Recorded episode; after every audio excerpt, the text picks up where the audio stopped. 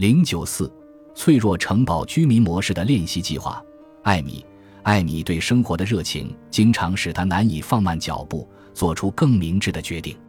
当他对一个项目产生兴奋、愉悦等感受时，他的模式就会开始启动，但随后会引发越来越多的焦虑和挫败感，最终使他自己和其他人精疲力竭。他的模式导致了他情绪的起伏，这使得坚定决心和维持关系变得更加困难。艾米需要一些技能来帮助他放慢速度，捕捉能够预示乘客反应的危险信号。这些乘客通常会导致冲动和自我评价过高。艾米的练习的目的是搞清楚兴奋是从什么时候开始变成紧张的，尤其是当更多的评判性想法开始出现的时候。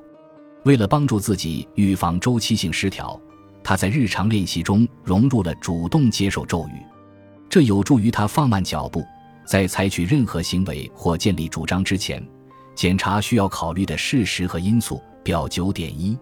他还确定了一个目标等级，以帮助自己继续寻找另一份工作。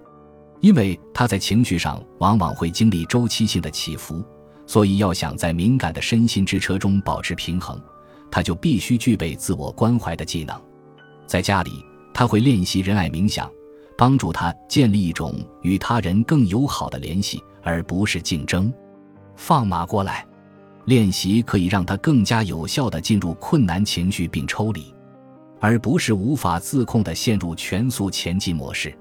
见表十点三。